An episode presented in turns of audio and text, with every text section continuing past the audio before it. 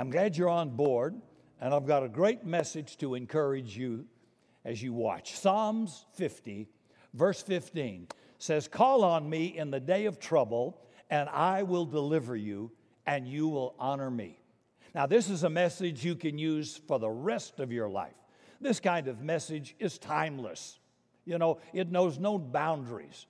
Triumphant in the day of trouble. I know going out to meet trouble has got to be one of life's shortest walks. And if you're not in trouble today, you're probably headed for some trouble. Jesus said, In this world, you're going to have tribulation. You know, you're having a bad day when your horn sticks on the freeway right behind 32 Hell's Angels motorcyclists. You know, you're having a bad day when your twin sister forgets your birthday, or your doctor tells you that you're allergic to chocolate or the gypsy fortune teller offers to refund your money when she sees your future. That's a bad day. Or you call your spouse and tell them you want to eat out tonight, and when you get home, you find a sandwich on the front porch. Bad day. But Psalms 50, verse 15, God says to all of his kids, Call on me in the day of trouble, I will deliver you, and you shall glorify me. Are you in trouble? Wonderful. Trouble is an asset. Trouble is the gateway to discovering the power of God. God Himself cannot deliver a man or a woman who's not in trouble and who will not admit it. How can you know God as a healer without being in a battle with some sickness or disease? How can you know God is your provider if you've never had a need? How can you know that God is a friend that sticks closer than a brother without being lonely and without being rejected? How can you know God is the healer of the broken heart without sobbing in some personal Gethsemane of your own when God seems to be silent and the night long and dark? How can you know God is a deliverer unless you've lived at some point in your life in bondage or captivity? Bondage that harms you by your weaknesses and habits. You know, they've now enslaved you, they've robbed you of your dignity and your good name. So, are you in trouble? Fantastic. Trouble can be a beautiful thing. You're in a perfect position to discover the power of God to answer prayer. You're in the right position to discover that God heals the brokenhearted. You're in a perfect position to discover that God comforts those that mourn, that God can give you victory over your enemies no matter how many there are that God can restore your finances, that God can give you life without limit, that God can give you, you know, that joy unspeakable and full of glory, that God can give you a peace right in your heart that surpasses all understanding, that the God we serve is the God of all hope in the darkest night of your life. Now, the Bible presents propositional truth. God says, If you will call on me, you will be delivered. If you believe, all things are possible to him who believes. But if you don't believe, absolutely nothing's going to happen. He says, if you'll confess your sin, I'll forgive your sin. If you don't confess, then I can't forgive you. So the proposition from our text is call on me. And as powerful as God is, He can't answer prayers until they're prayed. You know, prayer should be your first choice not your last chance. God's proposition is you call, I'll answer. When the three Hebrew children were in the fiery furnace, they called on the Lord, and the fourth man appeared in the fire.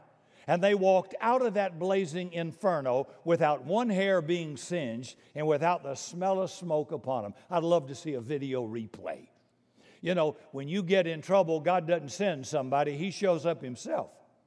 So let me ask you if you were the king of an unlimited kingdom with unlimited wealth, and you saw a ragged, hungry, starving child begging in the street with great need, and you told that child, I give you a royal decree. Call me tomorrow at the palace, and I'm going to meet your every need. You're never going to be hungry again. And the child came the next day to the palace, full of expectation and hope. Wouldn't you help that child? Well, of course you would. Well, Jesus Christ the King of glory, a King of unlimited wealth and power, the creator and sustainer of heaven and earth, has made a royal decree to his children Call on me in the day of trouble, and I will deliver you. Ask, and you shall receive. Seek, and you shall find. See, whatsoever you ask the Father in my name, Jesus said, he will do it. No good thing will I withhold from those that diligently seek me. Folks, he's greater than the giants you're facing. He's greater than the mountains you're climbing. He's greater than the burden you're carrying. There is no God like our God. Greater is he that's in you than he that is in the world. Nothing is impossible with God or with you. Now, most people think, you know, you got to be in a stained glass cathedral to communicate with God. Nothing could be further from the truth. Some of the greatest prayers ever prayed were not prayed in church. I think I've prayed a few of those myself. Jonah called from the belly of a great fish, a stinking, slimy place. And God heard him and delivered him. It was nasty, but he got delivered. Elijah called in deep depression from the brook Cherith. God heard him and sent him angels' food. That guy ran 40 miles in front of the king's chariot. You talk about a power lunch. Old Elijah had one. This was a 40 mile, I don't know what that protein bar was, but I'd like to have a piece of it. Paul and Silas prayed from a jail. And the angels came, shook the jail off its foundation. They walked out with the keys to the prison in one hand and a convert in the other because God heard them from a place that was despicable and desperate. And today, while we're praying from the internet across this country and world, the Bible says, Whosoever shall call on the name of the Lord shall be delivered. So call on the name of the Lord in the day of trouble and he will break the chains of misery and habit that enslave you. For whom the Son sets free is free indeed.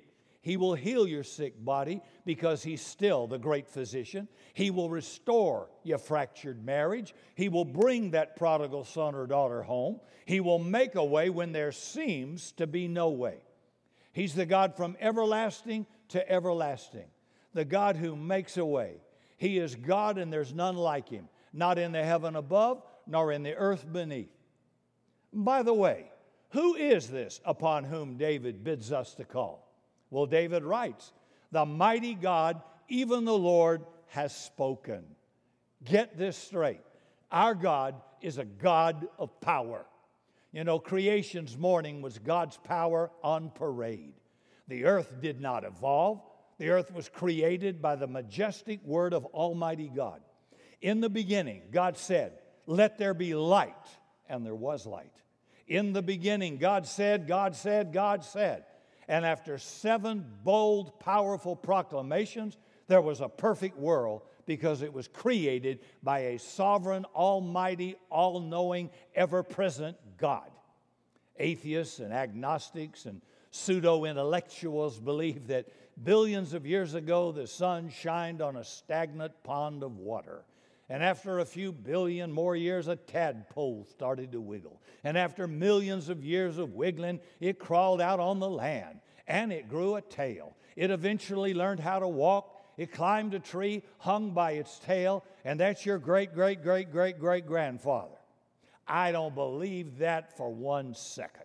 And by the way, can I say this? Even as a pagan boy, as a non Christian, even through my university education, all the boys from the South that went to college with me laughed at that. No, we weren't Christians and we were not nice boys, but we could not get that, that brain of ours around such nonsense. It didn't even make any sense. See, I believe, and we believed, God scooped up a handful of clay and breathed into it the breath of God, and man became a living soul. So, who is this God that bids us to call upon him? David called him Elohim, the mighty one of Israel. Isaiah said his name is Wonderful, Counselor, Mighty God, Everlasting Father, the Prince of Peace. Mary called him Jesus. And you and I, as believers, can call him Lord. He's my Savior. He's my friend. He's my deliverer. He's my counselor. He's my comforter. He's my shield. He's my buckler. He's my high tower. He is the great I am. He is the great physician. He is the great shepherd who guides and provides. He's the Alpha and the Omega, the first and the last. He is the one who was and is and evermore shall be. He's called the bread of life. He's living water. He is meat for men and milk for children. He is the chief cornerstone, precious and elect, laid in Zion. He is Emmanuel, God with us, the hope of glory. He is the fountain filled with blood drawn from Emmanuel's veins. He is the immortal, invisible God. He is the light of the world. He is the lion of the tribe of Judah. He is the Lord of glory and the light of the world. We give him praise and honor. You know, names, names have significance. Some do. Some are shameful. Some open doors for you. The name of John D. Rockefeller will open the doors of banks. The name of Einstein will open the doors of science all over the world. The name of Beethoven will open the doors of music. You know, they, around the world, concert entertainment centers will all open. But I'll tell you something better. The name of Jesus Christ will open the windows of heaven and shut the gates of hell. King David writes this The earth is the Lord's, and all they who dwell therein. That's Psalms 24. Who controls the earth? God does. Who controls the environment? God does. God Almighty is in charge of planet Earth. Angels bow before him and say, Holy, holy, holy, night and day. Demons tremble at the mention of his name. He is the way, the truth, and the life. And nothing can ever change that. Malachi 3, verse 6 says, For I am the Lord, and I change not. You know, God controls nature. Psalms 18, verse 10 God rides on the wings of a storm. In Jesus' earthly ministry, he walked across a raging sea and he shouted, Peace, be still. A better translation might be, Shut up, be muzzled. Once he was asleep in a boat and a big storm came up, and Jesus got up and grabbed the winds in his fist and arrested them and said, I'm taking a nap and I'm going to finish it. God opened the Red Sea to allow his people to cross and then destroy the Egyptian army. God made the sun stand still so Joshua could finish defeating Israel's armies. God moved the sun back a few degrees so Hezekiah would know that he was going to live and that God was in control. God opened the womb of a 90 year old woman so Isaac could be born.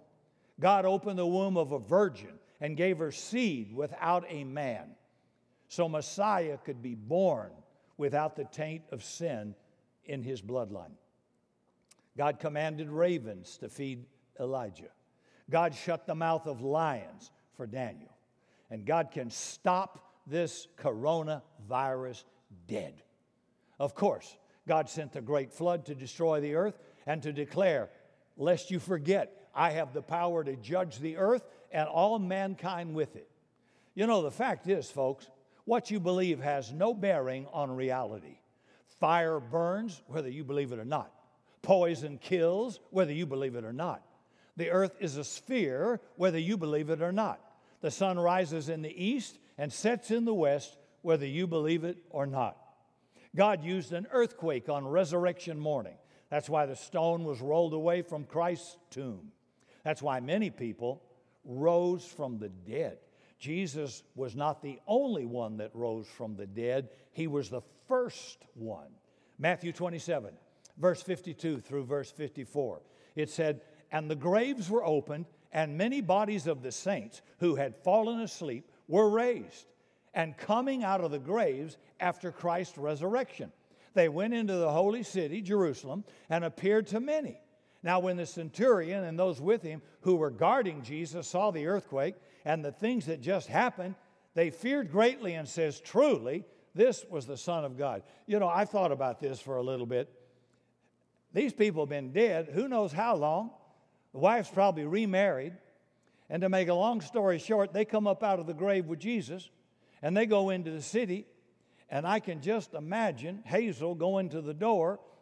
Now she's remarried and she's got to meet Fred, and Fred's back. I, I mean, that had to be that had to be a wild couple of days for different family members and people. I'd love to see a video replay of that one. See, God's in charge of earth, folks. He's not sitting benignly in heaven, drooling on himself, out of touch, out of control. He's not wringing his hands over the ungodly. He's not threatened by Kim Jong un in North Korea. Psalms 2, verse 4. Psalms 2, verse 4. He that sits in the heavens, that's God, laughs at the wicked, seeing the day of their judgment is coming. So God's not worried about dictators, despots, tyrants, and madmen. He's not in heaven sucking a Maalox bottle to calm his upset stomach. He's saying, ha, ha, ha, wait for the judgment. The Bible says, every knee shall bow and every tongue shall confess Jesus Christ is Lord to the glory of God the Father. You know, folks, I'm sure for many of you this is not new. But there is a war going on in our nation and world as well as others. It's a war between light and darkness, between Christ and spirits of Antichrist, between good and evil. And there's no place to hide out. You cannot be a spiritual, conscientious objector. You're in it on one side or the other. When you were born again, you weren't dropped into a nursery you were dropped into battlefield earth. Jesus said, You're either for me or you're against me. A book has been written called Wake Up, American Christians. You're under attack. And it was written by a Jewish rabbi. He writes that the state will try to make every attempt to make Christianity socially unacceptable, to make it something only the poor, the foolish, and hateful would even try to turn to. In America, we're slowly trying to criminalize Christianity. Ah, but God's up to something. You know, you're not supposed to pray in public gatherings. You can't use the name of Jesus. The attempt to marginalize Christianity and to shove us in the corner, out of the way, and out of a sight still goes on today. Could I just make a public service announcement? It's not going to happen. Not now, not tomorrow, not ever. The Bible says, of his kingdom there shall be no end. And Satan can take that and put it where the sun doesn't shine. Let me close with this thought trouble is an asset. Oh, we hate trouble. We complain about trouble. We run from trouble. Hey, we even run from friends when they're in trouble. But trouble has made you everything you are. Every improvement you've ever made was because of trouble. I'm telling you, it's true. Wendell Willkie said, What a man needs to get ahead in life is a powerful enemy. Believe it or not, our antagonist is our helper. Every muscle in your body has an antagonist working against the other, so you are constantly developing strength. Your antagonist strengthens your faith, your resolve, your will. Your antagonist strengthens all of you. You need this antagonist to grow, to sharpen your skills, to find out where you're weak and vulnerable.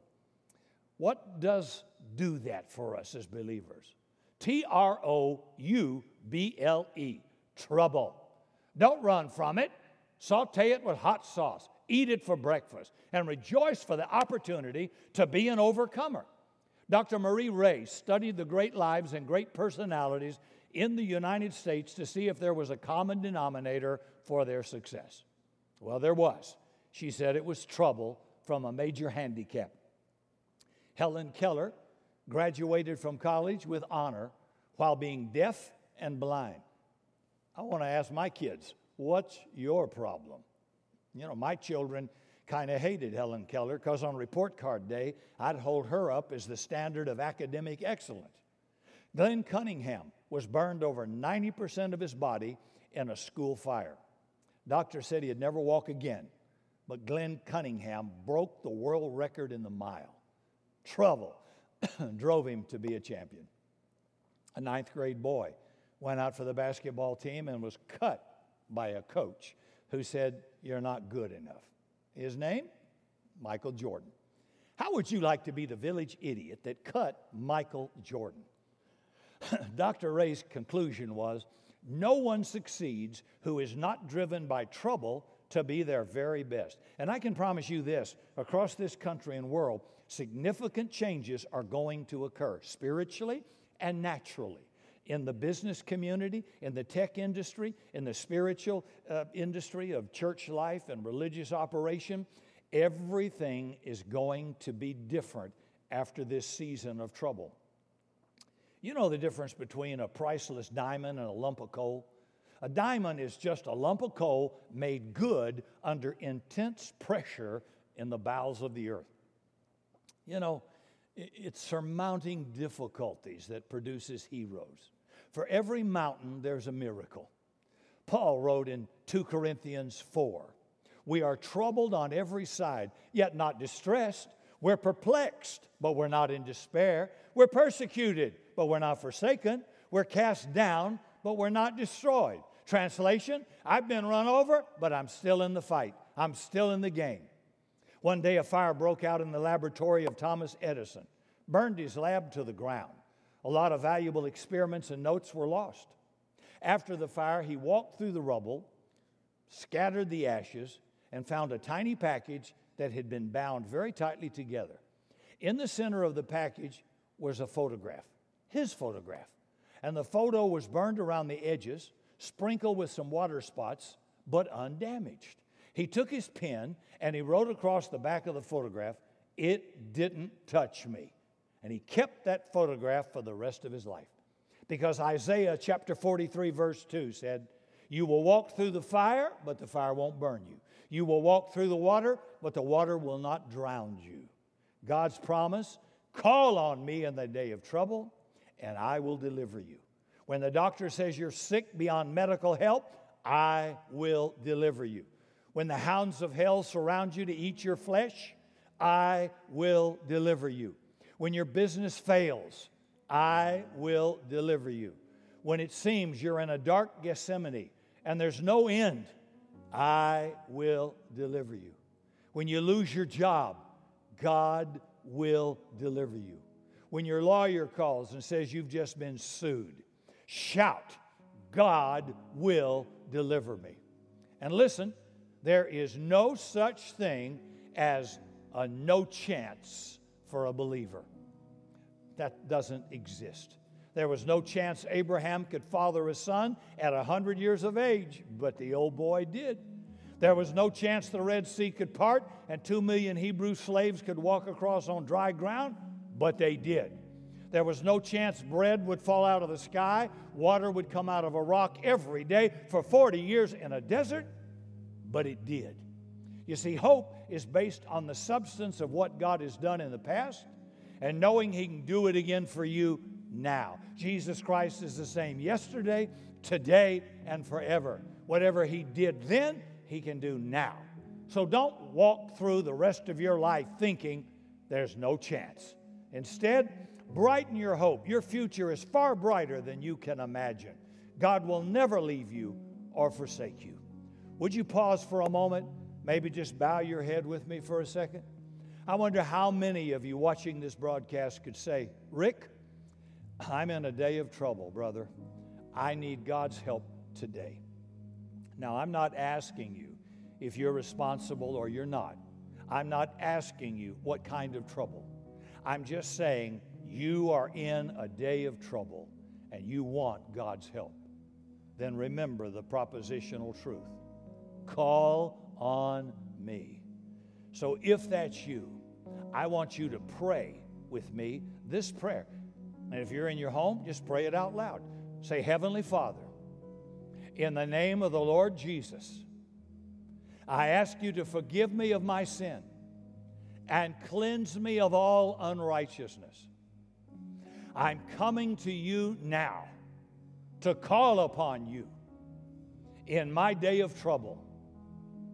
And I'm asking you, Father, to provide this for me in my day of trouble.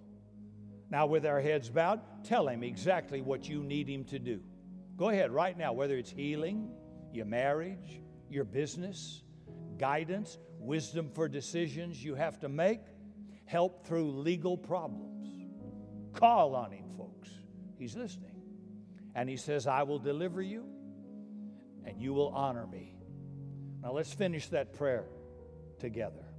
And now, Father, in faith believing, I receive your answer. I receive it today according to your word. For the Lord is good and his mercy endures forever. Hallelujah.